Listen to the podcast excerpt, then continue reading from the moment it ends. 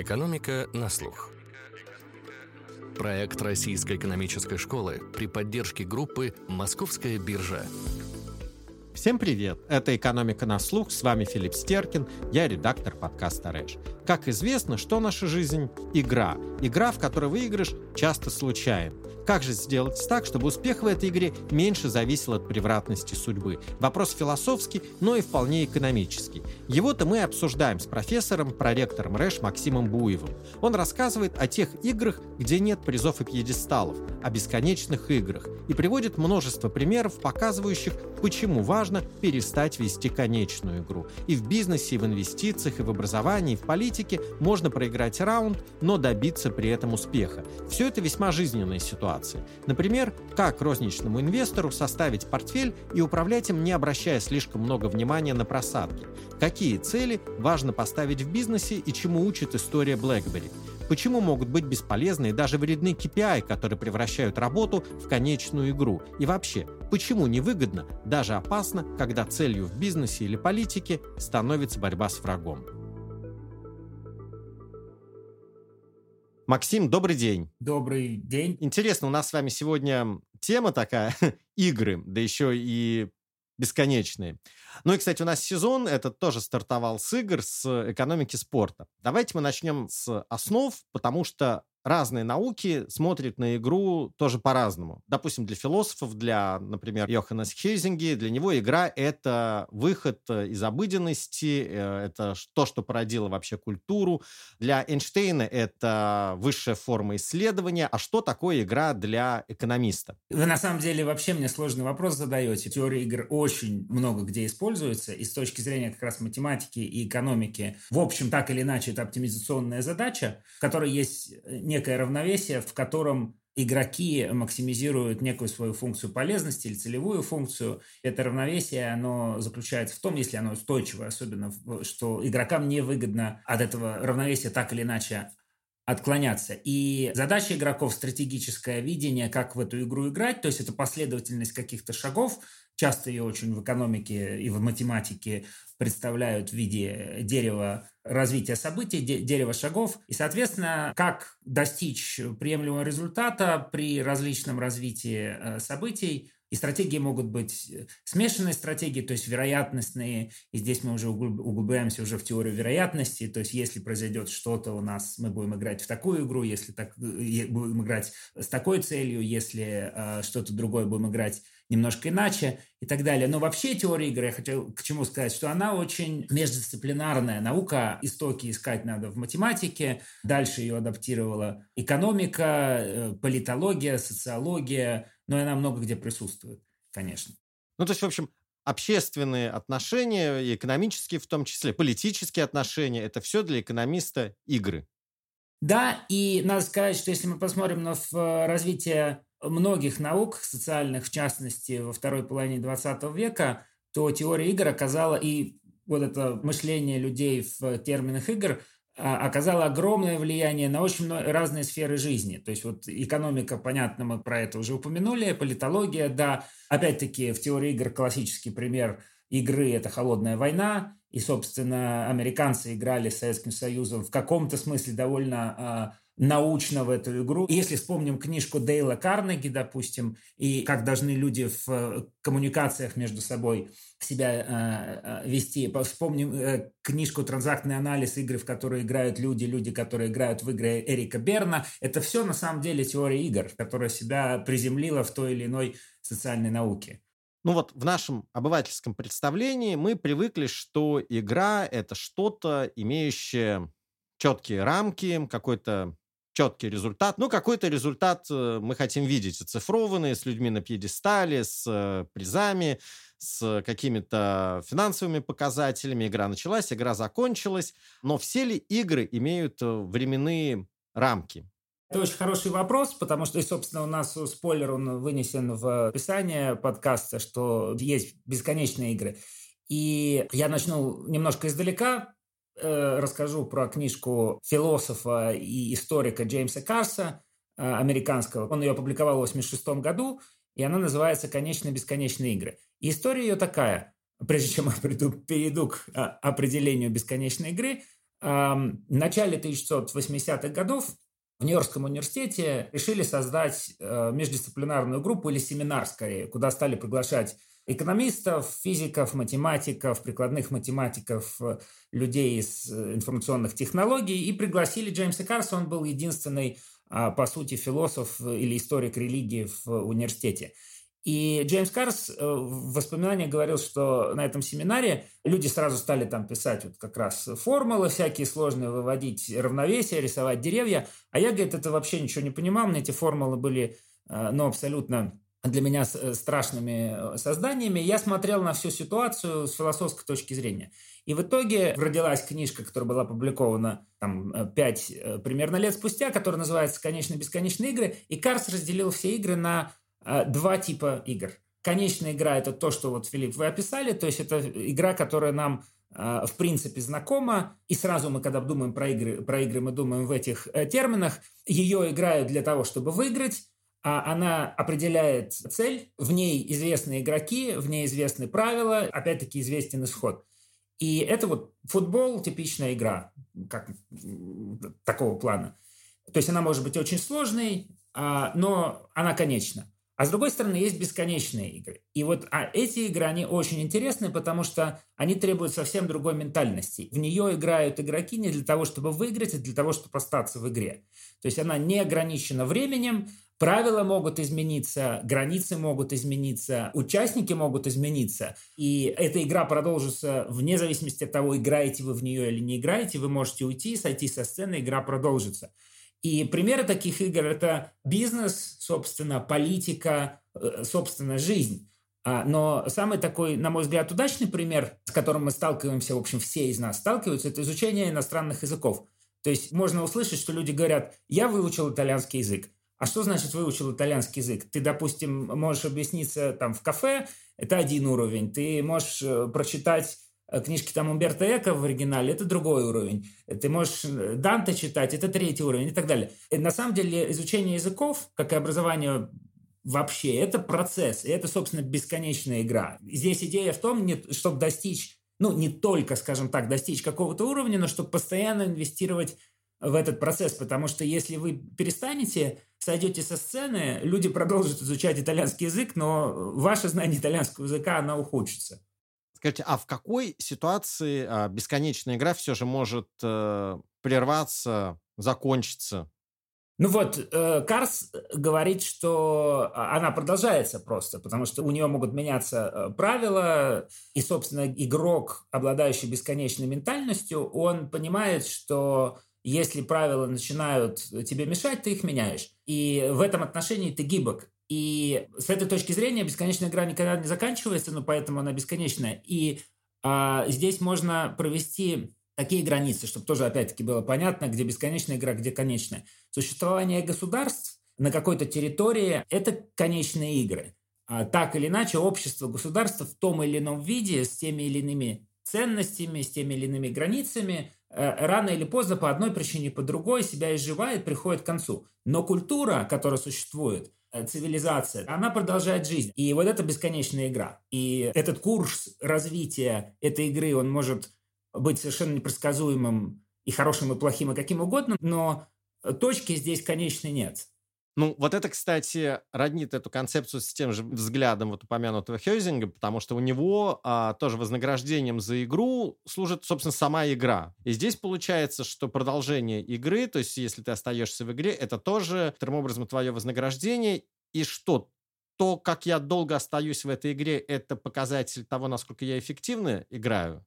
Я бы даже сказал, что, наверное, эффективность – это, наверное, вообще понятие бесконечной игры, скорее, потому что как только мы говорим, начинаем говорить про какой-то показатель эффективности, KPI, там, это уже характеристика действительно конечной игры. А бесконечная игра – это скорее как бы про удовольствие в то, что ты по-прежнему э, в деле. И вот, допустим, из книги Джеймса Карса, он на, очень на много из известных людей повлиял, этой книжкой, в частности, совсем недавно на такого популяризатора модных идей в бизнес среде, как э, Саймон Сайнек, который написал книжку лет пять назад, которая называется «The Infinite Game» – «Бесконечная игра». И он переложил многие концепции Карса. Бизнес, его основной посыл вообще говорят, что успешные компании, они играют в бесконечную игру. И он из этого начал выводить какие-то принципы, как в эту игру надо играть, в частности, на примере бизнеса.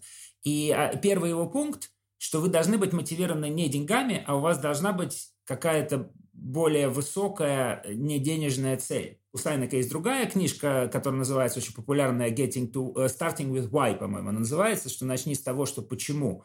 И uh, что ты не просто хочешь денег заработать, а ты хочешь что-то сделать, что гораздо выше, с более высокой цели. И, соответственно, вот бесконечная игра, она про высокую цель.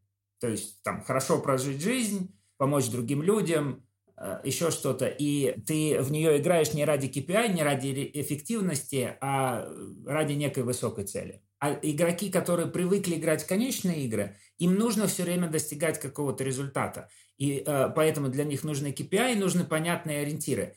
И в этом смысле они недвижимы благородной целью, они движимы каки- каким-то конкретным результатом, но как только эта цель становится условно достижима, то это значит, что это конечная игра. То есть вопрос бесконечной игры в том, что цель должна быть недостижимой, и в принципе ее невозможно достичь, что ты можешь прогрессировать, прогрессировать, прогрессировать, но нету однозначного мерила того, что ты э, король Испании или там царь горы. Надо сказать, что, что и Карс говорит, и Сайнек – что в бесконечной игре присутствуют конечные игры. И, в принципе, это можно использовать, и хороший бизнес-менеджер это использует. И яркий пример, который, я думаю, очень многим знаком, и пример, связанный с тем, что, про что мы уже говорили, изучение иностранных языков.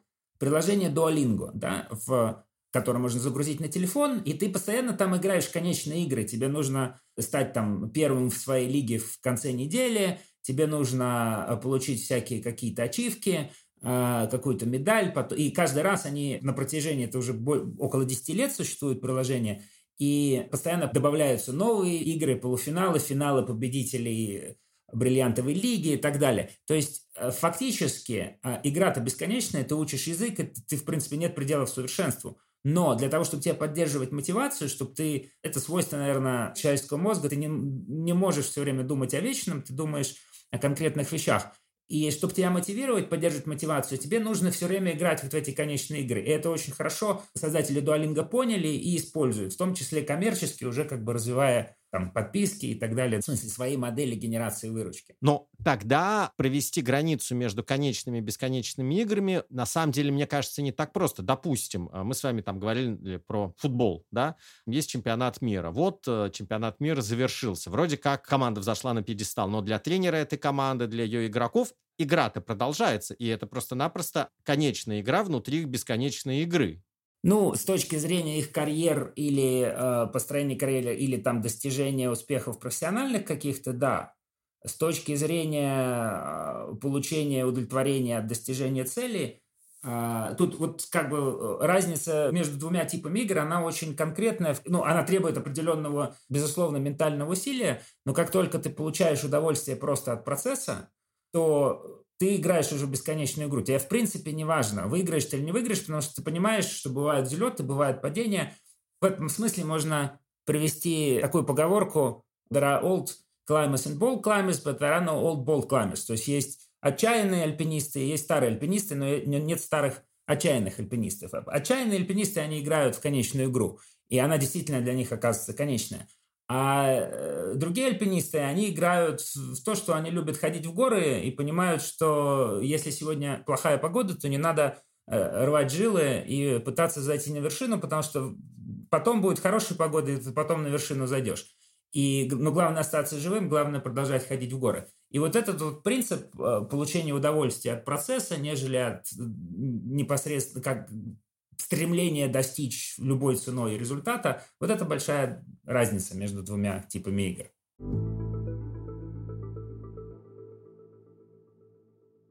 Давайте вот э, проиллюстрируем таким примером, как инвестирование. Как тогда должна выглядеть игра инвестора? И вот как определять э, тогда горизонт вообще планирования? Как определять какие-то отсечки, когда ты будешь видеть какой-то у себя результат для того, чтобы себя стимулировать и мотивировать дальше? Начнем с того, что есть был такой историк Питер Бернштайн, Берстин, по-разному произносит. Он написал в 98 году известную очень книжку, называется «Против богов». а, замечательная история риска, про то, как э, люди вообще на протяжении э, многих веков э, смотрели на риск, на неопределенность, на вероятность и так далее. Вот у него есть такое изречение, что, которое так свободно можно перевести, что долгосрочный период – это наш как бы ориентир, когда мы смотрим в окутанное туманом будущее. То есть мы не знаем, что лежит перед нами, как инвесторы, мы должны нацелиться на некую очень долгосрочную цель. То есть мы не должны быть э, краткосрочными трейдерами, потому что краткосрочные трейдеры так или иначе торгуют часто, они э, могут быть, действительно быть на коне, но только очень-очень маленький процент постоянно выигрывает или обыгрывает рынок.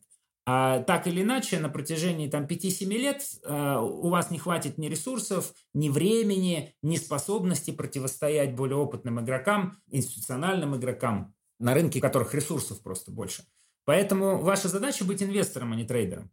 А для инвестора задача, в общем-то, грубо говоря, поднять капитал и сохранить капитал, и выработать привычки, которые позволят тебе так или иначе достичь уровня, что у тебя капитал сильно не проваливается. И отсюда все стандартные базовые советы инвесторам, что нужно определить четко цель, нужно диверсифицировать по рискам. Есть риски, которые вы можете с помощью диверсификации убрать, есть риски, которые вы не можете, которые системные. Соответственно, из там, перечня системных рисков, их тоже довольно большой перечень, вы должны понять, какие риски вы готовы психологически нести, какие нет – и в зависимости от этого, соответственно, составить инвестиционный портфель. И это вот взгляд Бенстайна, это взгляд э, Сайнека, это взгляд Аарона Брауна, это очень тоже известный риск-менеджер, если не ошибаюсь, он в AQR Капитале как-то работал, это известный хеджевый фонд, и их взгляд, что игра на фондовом рынке, если игра, это бесконечный процесс. И вопрос в том, чтобы деньги не терять очень много. То есть когда-то вы выиграете, когда-то вы не выиграете. И понимание этого а, позволит вам, как инвестору, вам, как игроку на фондовом рынке, выработать определенные привычки. И если вы не понимаете процесс, лучше не играть, лучше back, отойти а, и вернуться потом а, с сохраненным капиталом. И то есть вот этот вот подход инвестора к тому, чтобы не терять много, сохранять капитал и выработать привычки, если мы говорим о накоплении капитала, задача в том, чтобы, ну, допустим, для тех, у кого денег нет, или тот, кто в начале карьеры очень молодой, чтобы регулярно сберегать. То есть это одно из правил вообще базовой финансовой грамотности, что сформируйте привычку регулярно откладывать деньги, пусть это будет по чуть-чуть, очень даже мало, но вам помогает, в смысле, набирает э, силу процесс лавинной сложных процентов, так или иначе на долгом периоде у вас будет какой-то капитал. И при этом, кстати, в бесконечной игре на фондовом рынке или у инвестора есть очень много, безусловно, в нашей жизни. Есть много отсечек конечных игр, но с долгосрочным достаточно горизонтом. То есть, допустим, это купить дом, оплатить образование детям, скопить на пенсию. Вот это тоже там три конечные игры, у которых горизонт довольно длинный. Но в решении выработки оптимальной стратегии в решении этих игр, поскольку горизонт очень длинный, по сути, их решение очень похоже на э, стратегию, которую берут игроки в бесконечной игре. Ну вот вы сейчас, когда говорили про инвестора, у меня опять была другая аналогия, связанная с экономическим ростом. Вот вы говорили, что нужно придерживаться стратегии, при которой ты не будет каких-то резких больших потерь. И вот э, если смотреть на долгосрочный экономический рост, например, там было исследование, его провели Стивен Бродбери и Джейсон Леннард, про него можно у нас на сайте Гуру почитать, они, проанализировав э, данные за 7 веков, показали, что на самом деле вот такой долгосрочный вековой рост, он обеспечен не столько сильными периодами э, взлета, сколько тем, что экономики избегали в современном деловом цикле сильных и продолжительных спадов. И это отличает как раз современный деловой цикл, ну, который там начался с 19 века, от того, что происходило до этого. И опять же, это отличает устойчиво растущие экономики, развитые экономики от э, экономик, которые переживают, может быть, бурные периоды роста, но потом сильные периоды спада. Но я бы все-таки снова вот к портфелю бы хотел бы вернуться. Хорошо, а как тогда, ну, заставить себя, получается, не обращать внимания на просадки. Вот ты видишь, что портфель твой, он там резко сократился. И э, ты понимаешь, что как, в тот момент, когда тебе нужно будет выходить из активов, тебе нужно будет в этот момент купить дом, оплатить образование, оплатить что-то еще. А вот в этот-то момент как раз э, твой портфель находится в зоне падения. Да, это справедливо. Ну, на самом деле, вот это отношение к э, потерям, это ключевой момент, который нужно вообще любому человеку, выходящему на фондовый рынок, инвестирующему деньги уже не в банк, не на банковский депозит, а на фондовый рынок, ключевой момент, который нужно преодолеть. Условно, ты понимаешь, ты должен для себя сразу же сказать, что вероятность того, что ты там 10 или 20 процентов в какой-то момент потеряешь, она не нулевая и очень значительная. Но если ты будешь играть в долгую, деньги вырастут. И очень много концепций портфелей, которые играют вокруг этой идеи, очень простых концепций, а, было предложено популярно, популярными очень авторами. Ну, вот Рэй Дали, он один из тех, кто а, предложил так известный всепогодный портфель All Weather. Да? Харри Браун – это другой автор, который, в общем-то, ровно то же самое. Он предложил идею вечного портфеля, который, по сути, тот же самый All Weather портфель. И идея его очень простая, что если вы разложите в равных частях, самая простая имплементация – этой идеи в четыре типа активов, которые это золото, значит, наличность, там банковский депозит или краткосрочные облигации, долгосрочные облигации и в акции, пусть даже индекс акций, то в долгосрочном периоде этот портфель, он бьет чуть-чуть инфляцию. То есть, условно говоря, в реальном смысле вы не будете терять капитал, вы не заработаете много. А вы будете там, если инфляция где-то 4%, вы заработаете 5 в среднем или 6. Но так или иначе, завтра вы будете лучше, чем вчера. И это, кстати, идея как раз бесконечной игры, что единственный э, соперник бесконечной игры – это вы сам. И ваша задача просто завтра быть лучше, чем вчера. И вот бесконечный портфель, он ровно про это. Если мы начнем копаться в компонентах этого портфеля, то мы можем очень сильные просадки увидеть. То есть там четверть этого портфеля в какой-то год просядет на 20% или там даже больше. Но три четверти другие, они вытянут, они перебьют, как правило, как показывает статистика за последние очень-очень много лет. И задача в том, чтобы понять, что ты разложился вот по, по некой такой схеме, и дальше ты про это забыл примерно на год. И есть исследования, последнее из исследований отраслевых, это, по-моему, были публикации э, фонда Vanguard, может быть, два года назад, может, три года назад, примерно в декабре это было, а, как раз оптимальное время перебалансировки портфеля. Они смотрят различные комбинации, как это можно делать. И для среднего инвестора, такого как мы с вами, раз в год это оптимальная точка. То есть вы, в принципе, можете забыть на год и посмотреть, что будет через год и, э, соответственно, принять следующие шаги, добавить денег, э, что-то купить, что-то продать и так далее. К этому уже применимы другие оптимизационные техники, можно по-разному это делать. Но это вот что касается инвестиций. Но возвращаясь к вашей ремарке про экономический рост, собственно, очень базовое понимание макроэкономики, что есть тренд и есть флуктуации вокруг тренда. И задача, вообще говоря, если мы говорим про устойчивый рост, это создать условия для того, чтобы тренд был восходящим и желательно с, хорошим положительным углом. И задача центральных банков, это история последних там, 40-50 лет, подхода к денежно-кредитной политике, максимально погласить деловой цикл, то есть колебания вокруг тренда. Потому что колебания вокруг тренда – это неопределенность, это резкие взлеты, какие-то падения, а, может быть, резкие падения, медленный рост. Но в долгосрочном периоде факторы, которые определяют а, развитие страны, успешное развитие, они совсем другие, они не ведутся краткосрочными факторами.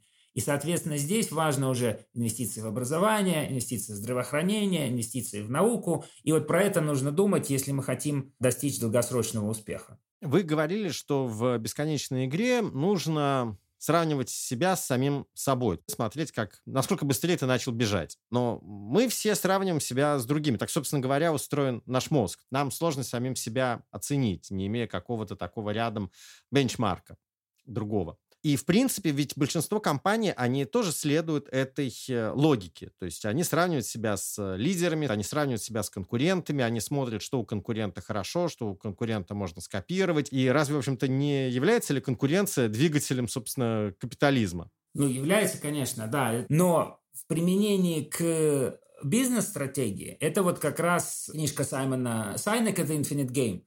А она, по крайней мере, дает советы, как играть э, и не обращать внимания, или там обращать внимание, но в здоровом смысле, на конкурентов. И здесь ну, мое личное впечатление, что Сайнек, он довольно поверхностен, настолько глубок, как Карс. Но, тем не менее, книжка интересная. И, ну, и, и Сайнек дает, дает на самом деле три совета. Он говорит, что, во-первых, у вас должна быть вот эта благородная цель, just cause, ради которой вы живете. Во-вторых, вам нужно сколотить команду, доверительную команду из исполнителей и из клиентов, которые как бы объединены некими общими ценностями э, и видением. То есть вы должны найти свою нишу. Это, естественно, легче сказать, чем сделать, но это, тем не менее, такой э, долгосрочный совет. И третье, самое важное, что на самом деле у вас должна быть то, что называют existential flexibility, то есть экзистенциальная гибкость. А если вы понимаете, что э, что-то идет не так, у вас должно быть достаточно куража, чтобы всю бизнес-модель вашу э, перелопатить, начать сначала. Понимая, что люди, которые вам верят с вами, клиенты, которые э, так или иначе много вы клиентов не потеряете, потому что они тоже рядом, и вы продолжите играть эту игру. И пример такой, почему, с одной стороны, да, безусловно, есть креативное разрушение, creative destruction, да, по Шумпетеру, но никто не хочет, с точки зрения, если вы смотрите социальный планировщик, да, вы смотрите, или там государ, э, правительство смотрит то, что происходит на рынке, появляются новые игроки, уходят новые игроки, разоряются, действительно качество продукта улучшается, потребителю хорошо. Но с точки зрения вас, как владельца бизнеса, вы не хотите оказаться э, тем, кто оказался на грани банкротства. Ваша задача, на самом деле, продолжить играть в эту игру и играть в нее долго. И в этом отношении вот хороший пример того, как не надо играть в игру, это вот недавний фильм, ну, это вообще история вот с, э, смартфона BlackBerry. В 23 году вышел фильм, который по-русски, по-моему, называется «Кто убил BlackBerry?», по-английски он просто BlackBerry. И там же история феноменальная с этим э, смартфоном, потому что условно вот эта Research in Motion компания канадская в конце 90-х, она была вообще никто, у них была какая-то бизнес-идея. А, очень технологичная, интересная и так далее. Буквально за 10 лет они выросли с нуля до состояния, когда более 50%, там, по-моему, под 60% американского рынка смартфонов были BlackBerry. И за следующие 7 лет они обанкротились полностью, они ушли в ноль. Появился Android, появился iPhone, ну, в первую очередь iPhone. И как это видно и по фильму всему, они не захотели меняться. Они оставили свою старую идею, и они стали бороться с продуктом, с конкурентом. Хотя на самом деле надо было просто учиться и думать, как в этой ситуации, возможно, какие-то другие технологии применять, другую бизнес-модель и т.д. и т.п. То есть боролись не с тем, чтобы стать лучше, чем они сами были, и думать про тех, кто уже владеет BlackBerry, возможно, расширять сервис как-то, э, какие-то дополнительные сервисы вводить. А именно борьба с Apple привела к тому, что они просто сгорели. И в каком-то смысле это, знаете, был этот популярен в 90-е годы, в начале 90-х годов э, шведский хип-хопер доктор Албан, у него там в одной песне есть, что вот этот певец, он на самом деле э, opportunist with one hit song, то есть он оппортунист с одной хитовой песней, а больше у него ничего нет.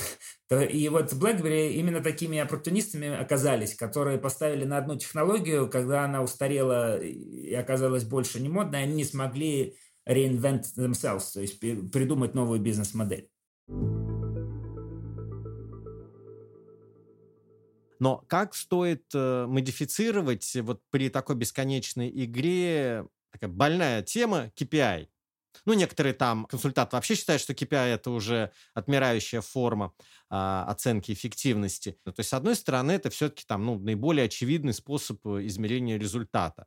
А с другой стороны, действительно, KPI, они превращают все в такую, ну, конечную игру. Ну, они стимулируют, условно, там, менеджера банка раздувать кредитный портфель, потому что к тому моменту, когда возникнут в нем проблемы, менеджер банка уже сменит еще пару банков. Тоже примеры, когда менеджмент раздувает капитализацию, потому что его вознаграждение привязано к капитализации. И это потом тоже может негативно сказываться на бизнесе. Как же тогда выработать какую-то систему KPI, и как и для самой компании, так и для ее менеджмента? Ну, это хороший вопрос. Вы, в общем, на него э, начали уже отвечать в плане того, что вы сказали, что это все устаревает. Очень грубо сверху на KPI можно смотреть как на некую систему количественных показателей, которые поддерживают мотивацию людей в бизнесе прилагать усилия, так или иначе. Потому что либо они получают бонусы, либо еще что-то, промоушен, там, продвижение по карьерной лестнице и так далее. А если мы говорим в контексте бесконечной игры, и, как Сайнек говорит, второй пункт, что нужно иметь заряженную команду. И, безусловно, KPI какие-то нужны для того, чтобы поддерживать мотивацию, чтобы был виден некий прогресс. И так наш мозг действительно работает, нам нужно ставить галочки, нам нужно закрывать проекты, потому что э, это создает ощущение прогресса. Но в общем и целом, решая микрозадачи, макрокартина должна быть видна. И вы, собственно, должны зарядить команду с тем, чтобы вот этой just cause, благородной некой целью, ради которой людям просто будет интересно двигаться в том направлении, если они туда не дойдут. И в каком-то смысле, но это очень грубый, наверное, пример, можно подумать про историю с ESG, которая сейчас э, происходит. Вот изменения в том числе KPI компаний, включение туда элементов, э, связанных с зеленым переходом, или как, насколько компания становится более дружественной по отношению к своим клиентам, по отношению к природе, по отношению к э, среде, в которой она э, развивается, локальной среде и так далее. И, собственно, вот это ESG – это некая благородная цель, которая, возможно, тут тоже можно пускаться в дискуссии, в какой степени а, действительно бизнес могут повлиять, и меняясь вот в этом направлении, действительно на конечный результат, что у нас там не через, если мы говорим про климат, что у нас через 50 лет не будет теплее на полтора-два градуса, а возможно, что не может. Но э, здесь возникает такая игра, это бесконечная игра, кстати, тоже по-английски называется Pascal Wager, пари Паскаля она по-русски называется, верить в Бога или не верить в Бога, что лучше в Бога верить, потому что если Он есть, то тогда ты не попадешь в ад. Как бы ты э, все равно э, жизнь проживешь достойным человеком. А если ты не веришь в Бога, то если его нет, то как бы хорошо, а если он вдруг есть, то тогда вот это будет большой просчет, тогда будет действительно конечная игра. Вот, и в этом отношении найти благородную цель, а создать вот эту умную систему, и здесь можно опять дуалинга вспомнить, конечных игр, которые создадут у твоей команды ощущение завершения проектов, продвижения, ощущение прогресса, продвижения по карьерной лестнице, в плане благосостояния и так далее. То есть все эти вещи, они очень важны в бизнесе и система вознаграждения. Но вы совершенно верно говорите, что, безусловно, в финансовом секторе огромная проблема, связанная с шорт-термизмом, с тем, что KPI были организованы так, что мотивация менеджеров была играть как раз в очень конечные игры, раскачивать лодку, как бы трясти струну и довести все до краха, так или иначе. И первое движение регуляторов после там, мирового финансового кризиса 2008 года было, что давайте мы так или иначе эти KPI сделаем чуть более долгосрочными, чуть более бесконечными, то есть а, условно вам дают некий бонус, но получаете вы его на протяжении, не, не в конце этого года, по результатам стоимости вашей компании на фондовом рынке, а по средней стоимости за три последующих года. Если она выросла в среднем на сколько-то, тогда мы вам этот бонус заплатим. Если нет, то, увы, тогда мы его удержим. Знаете, мне пришел в голову такой пример бесконечной игры, а, может быть, негативный пример бесконечной игры, это бюрократия. Потому что э, как раз э, бюрократия, она измеряет свою эффективность эффективностью даже часто не результата, а эффективностью процедур. Для бюрократии важно как можно дольше оставаться в игре. Для бюрократа важно избежать в первую очередь каких-то серьезных э, ошибок, потому что за это его могут, собственно, наказать, посадить и так далее, и так далее. А вот позитивный результат для него на самом деле не так уж и важен. Ну, это если вы пытаетесь или там э, вот таком, таким описанием сказать, что бюрократия сама, она некий коллективный разум, да, но это же некая характеристика того обустройства общества в каком-то смысле, и это тоже конечная игра, потому что правила меняются. И вопрос, как я тоже упоминал чуть ранее, любое государство, любое общество – это тоже конечная игра, потому что постепенно меняются, ну, ценности постепенно, они очень медленно меняются, но меняются, мораль меняется, понимание, как надо перекроить границы э, чего-то дозволенного, и границы эти перекраиваются рано или поздно, и в итоге общество уже другое. На самом деле, в общем-то, несправедливо даже, допустим, к примеру, сравнивать Россию сейчас с Россией советской и с Россией имперской. Потому что три разные общества, разные правила. И в этом смысле бюрократия, она, э, ну, характеристика какого-то общества, и вместе с обществом меняется. То есть как характеристика общества – это тоже э, конечный элемент. Ну, а с точки зрения человека в этом процессе, э, ну да, по тому, как он действует, и, ну, особенно если мы там Россию возьмем, и действительно там многие, кто сталкивался с процессами в нашем сегодняшнем государстве, они говорят, что очень часто это все нацелено на процесс, на то, что ответ будет дан в течение там, двух дней. Ну, собственно, даже я сам с этим сталкивался. В положенные сроки ты получишь ответ, который совершенно бесполезен. Процесс соблюден, результата нет. Ну, в каком-то смысле можно сказать, что это бесконечная игра, но это на самом деле конечная игра. Сайм Сайнек приводит пример войны во Вьетнаме. И он говорит, он утрирует, но он говорит, что США выиграла каждую битву, но проиграла войну. И вот Карс, он тоже рассматривает этот пример, но более глубоко, чем Стайнек, и он говорит, что нет, на самом деле а, США не проиграла войну. Просто, с одной стороны, вьетнамцы играли за независимость, за выживаемость государства, они играли в бесконечную игру. А американцы играли в конечную, свергнуть там коммунистический режим. Это с одной стороны. А с другой стороны, у любой конечной игры есть аудитория, как у футбола. Но когда они уходят со стадиона, игра заканчивается. И, и собственно, э, играть на пустом стадионе, проводить постоянно э, чемпионаты никому не будет интересно. Эта шарманка закроется. И ровно то же самое произошло с э, Вьетнамской войной. Война потеряла популярность у американской э, общества. И ее закончили. Хотя технически американцы выигрывали битву за битвой, так или иначе. И с бюрократией примерно та же самая идея. Когда общество поймет, что бюрократия – это реальный барьер на пути э, экономического роста, что нужно поменять правила, что нужно изменить действующие части этого механизма, то эта игра будет совсем уже другой. Я вот тут в контексте политической системы, может быть, даже опережая ваш вопрос, хотел сказать, это тоже хороший пример бесконечной игры, если мы в этих терминах говорим. Книжка оксфордского профессора а, Стефана Деркана. Она вышла в 2022 году, по-моему, называется «Ставка на развитие». Деркан, он прикладной такой ученый, экономист. Он совсем такой полиси-экономист, который работал консультантом с правительствами разных развивающих стран на всевозможные наднациональные институты, вроде Мирового банка, Объединенных Наций, Международного валютного фонда.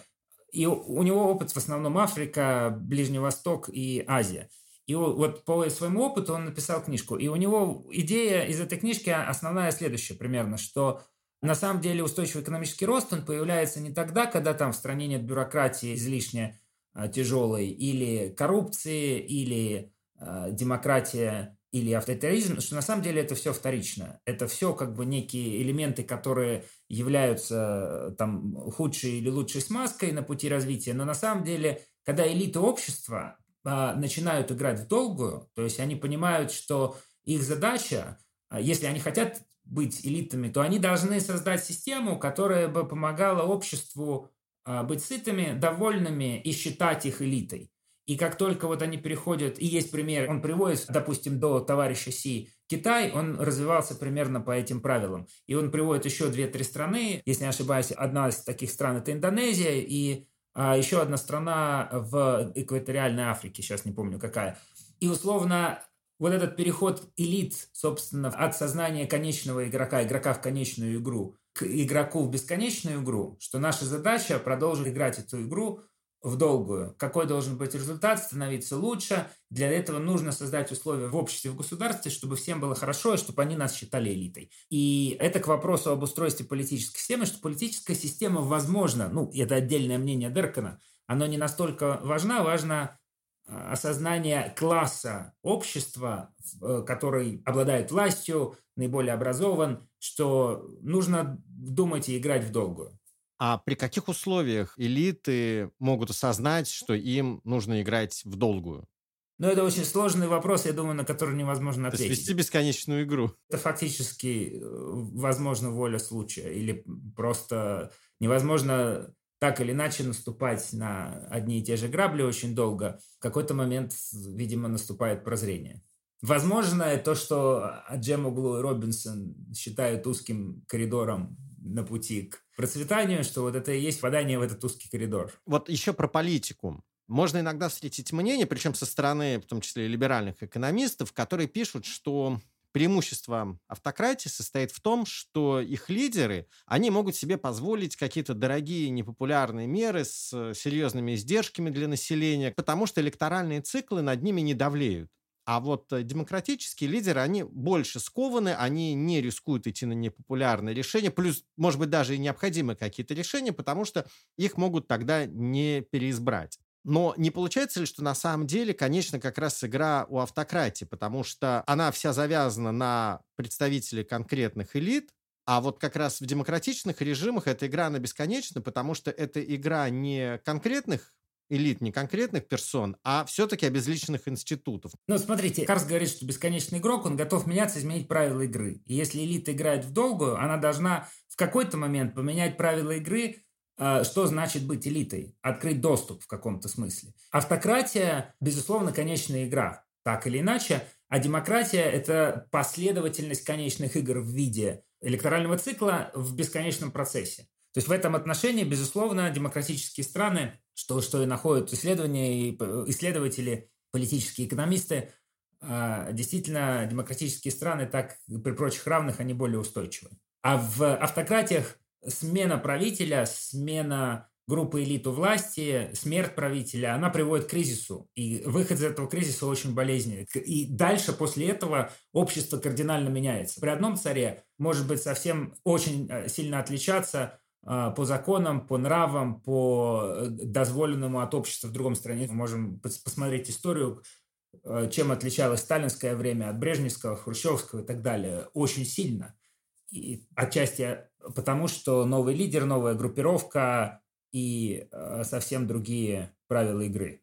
А вот про конфликты государств, про геополитические конфликты. Это примеры каких игр? И нужна ли здесь э, одной из сторон на самом деле победа? Или всегда ли нужна одной из сторон победа? Ну, вот смотрите, Карс, в частности, он, ну, он говорит однозначно, что войны, как экстремальный пример конфликта, это, безусловно, конечная игра. И, опять-таки, можно выиграть войну, но не выиграть долгосрочную игру. А, ну, а в долгосрочной игре победителей нет. И, собственно, Карс говорит, что игрок с бесконечным мышлением, игрок в бесконечную игру, у него нет врагов, у него есть э, другие игроки, которые на его примере, на примерах которых он тоже учится. И поскольку реальный соперник в бесконечной игре – это только он сам. И, соответственно, в этом смысле меня в каком-то, можно сказать, с какого-то угла импонирует очень взгляд э, китайцев, там, китайских элит на геополитическую ситуацию в мире, которая очень отличается от нашего, к примеру. Очень даже сильные консерваторы китайские пишут примерно так, что мы ненавидим Америку, она наш э, соперник основной на земном шаре, но у Америки есть много вещей, которых надо учиться. И мы, наша задача ограничить американское влияние, но мы будем учиться, потому что у, у них есть чему учиться, эти контакты никак нельзя прерывать. Потому что конечно, наша конечная цель – это развитие Китая, а не того, чтобы Америке было плохо, а чтобы Китаю было хорошо. И вот с этой точки зрения это очень бесконечный подход в таком смысле, что есть соперники, да, э, как бы, но а, сегодня они соперники, завтра союзники. Поэтому не бывает кардинальных поворотов на восток, как сейчас любят говорить. Это конечная игра. Повороту на восток придет конец. Географически мы никуда из Европы не денемся. И так или иначе, это самый выгодный торговый партнер а, во многих смыслах для нас, и культурно в том числе. Поэтому поворот на восток, он конечен. Как кто-то говорил, что вы поедете на Дальний Восток или а, в Читу, там театр, он по сути, европейский театр, не китайский. И так и будет. А потому что другой срез культуры, мы принадлежим совсем другой срез культуры. И поэтому в итоге в этой в игре, бесконечной игре, конфликты – это постоянная характеристика среды. Экстремальные конфликты, как войны, это конечная игра. А конфликты между государствами, борьба за сферу влияния, вопрос в том, чтобы не доводить до экстрима. И в этом смысле есть же другое изречение, что умный правитель до войн не доводит. Умный правитель тот, который в бесконечную игру играет, а не позволяет себя увязать в конечном конфликте. Знаете, здесь можно я сделаю еще одну ремарку, думая над ну, вот холодной войной в частности, что вот на самом деле наибольшего процветания в отдельных, по крайней мере, отраслях наша страна э, достигла в момент, когда у нас действительно была долгосрочная цель. То есть была идея построить новое общество, нового человека, в чем-то наивная, но она была очень долгосрочная, играли в долгую. И вот, собственно, рассвет Советского Союза, когда там Советский Союз был номер два в мире по ВВП, а, это где-то там 60-е годы, можно сказать, так апогей игры в долгую. И потом это все стало сворачиваться, сворачиваться по разным причинам, в том числе потому, что мы увязли в каких-то конечных играх. По крайней мере, вот с этой точки зрения игра в... на каком-то этапе у нас элиты играли в бесконечную игру, и это сказывалось на развитии страны.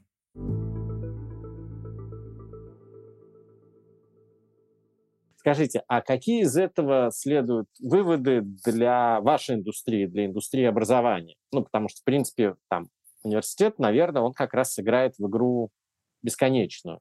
Это очень хороший, сложный, болезненный вопрос. Потому что если мы, вот, если говорить про образование с точки зрения индивида, с точки зрения человека, то здесь мы видим вот эту э, бесконечную ментальность, переход к э, то, что называется lifelong learning или lifetime learning. Нету такого, что ты закончил университет, ты образованный, больше учиться не надо, что ты на всю жизнь образованный. Нет, э, тебе надо учиться всю жизнь, потому что жизнь меняется, и, а, но знания устаревают.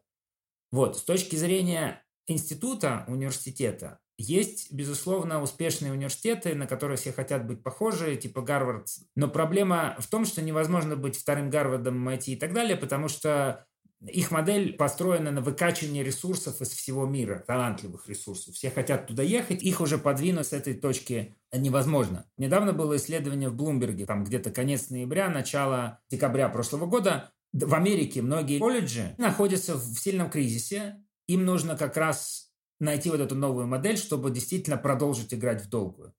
И вывод вот этого исследования Bloomberg, он был примерно следующий, что либо вы становитесь частью большого университета, потому что так сложилась ситуация на рынке, так э, сложилась ситуация на финансовом рынке с вашими финансами, что вы не потянете конкуренцию с большими. Вам нужно присоединяться. Либо же вы уходите в элитарность, то есть вы э, не эксклюзивность, а именно элитарность. Вы производите очень-очень хороший нишевый продукт, который при этом предоставляете доступ широким слоям населения, чтобы стать вашим студентом. И э, это поможет вам выжить, потому что вы э, меняете модель.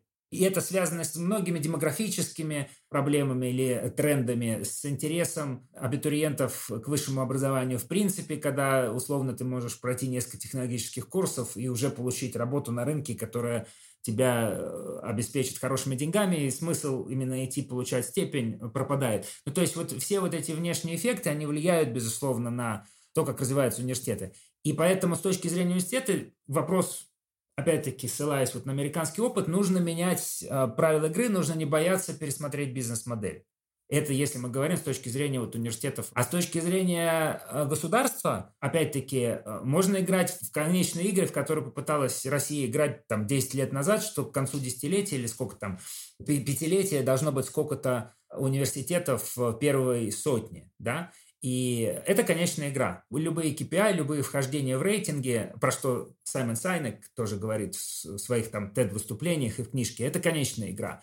Вопрос в том, чтобы действительно создать хорошие университеты, и они существовали долго. И у китайцев, допустим, аналогичные задачи по вхождению в рейтинги, они решают, но совсем другим горизонтом. У них на самом деле там программа вхождения в сотню лучших университетов в мире, хотя там уже много китайских университетов, она рассчитана там на 80 лет, совсем другой горизонт планирования. И, соответственно, программы поддержки университетов, они рассчитаны на другой временной горизонт. И с точки зрения правительства здесь правило, что ты должен поддерживать деньгами эту э, часть экономики, то есть инвестиции в образование и возможность постоянных экспериментов с новыми подходами к обучению, новыми формами э, обучения и постоянное улучшение. То есть ориентация на то, чтобы, э, опять-таки, завтра было лучше, чем вчера, это не обязательно, ничто не гарантирует результат, но нужно создать условия для постоянного вот этого эксперимента и возможности, в общем-то, академической свободы.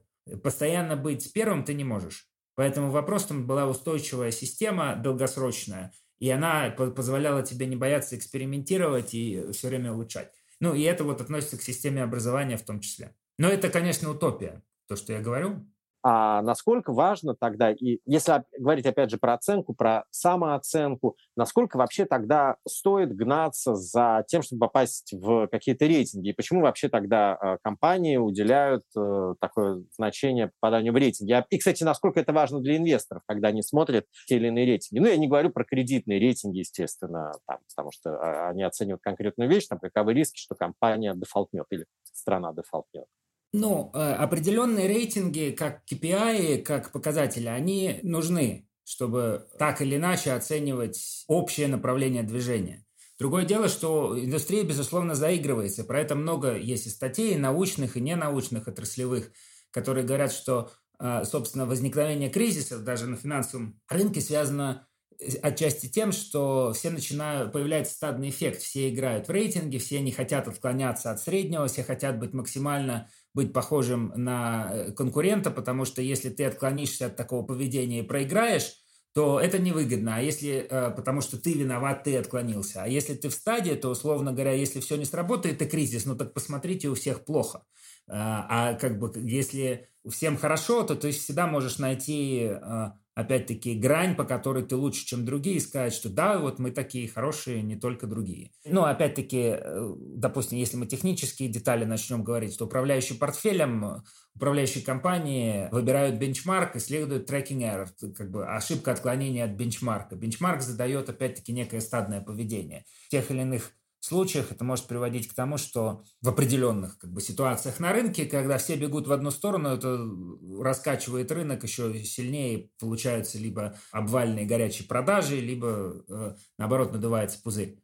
Вот. И в этом смысле важно не заигрываться и какие-то конечные игры, делать из них выводы, и быстро э, двигаться дальше. И это, допустим, не пример не из рейтинга, а пример вот из жизни студентов многих, или там начинающих научную карьеру, допустим, PhD. Э, PhD – это в каком-то смысле некий рейтинг, показатель качества. Это конечная игра, это некий KPI, который ты для построения научной карьеры должен достичь. И э, у многих, кто пишет, э, есть тенденция, там, вечный, не вечный студент, а вечный написатель PhD.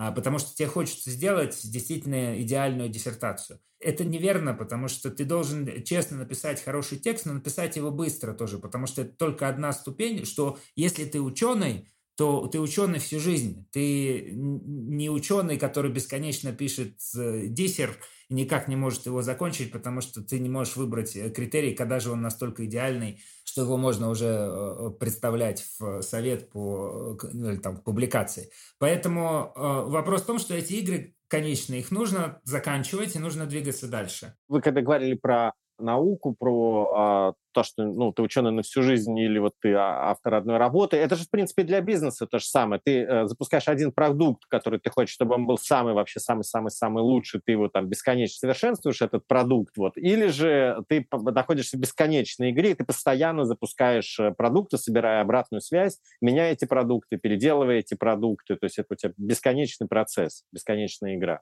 Вот это очень хороший пример из фильма «Блэкбери», который по полочкам раскладывает всю эту историю создания смартфона. И там видно, что в конце, когда уже очевидно выходит iPhone, iPhone намного лучше, чем BlackBerry, создатели BlackBerry пытаются себя убеждать, что нет, на самом деле, вот все-таки BlackBerry это лучше. Сейчас мы добавим к клавиатуре еще, чтобы, может, был тачскрин, и это вообще будет взрыв мозга. А, не понимая, что реальность изменилась, и аудитория сейчас пропадет потому что нужно менять бизнес-модель, нужно менять продукт и так далее. А, но они вот действительно оказались компанией одного продукта, как это неудивительно, одной технологии. Максим, спасибо вам большое. Филипп, спасибо большое. Что ж, получается, успех зависит не просто от того, как вы играете, но и какую игру выбрали. Перейти к бесконечной игре непросто, как не просто начать учиться на ошибках, не бояться их, постоянно экспериментировать и так далее. Сказать проще, чем сделать. Но именно это и отличает экономики с устойчивым развитием. Об этом мы говорили в прошлом подкасте про модели экономического роста, а еще на просветительских днях Рэш, обсуждая связь экономики и культуры. Все эти материалы вы найдете на сайте Рэш Гуру, а еще множество других статей об экономике, финансах и образовании. До скорых встреч в экономике на слух!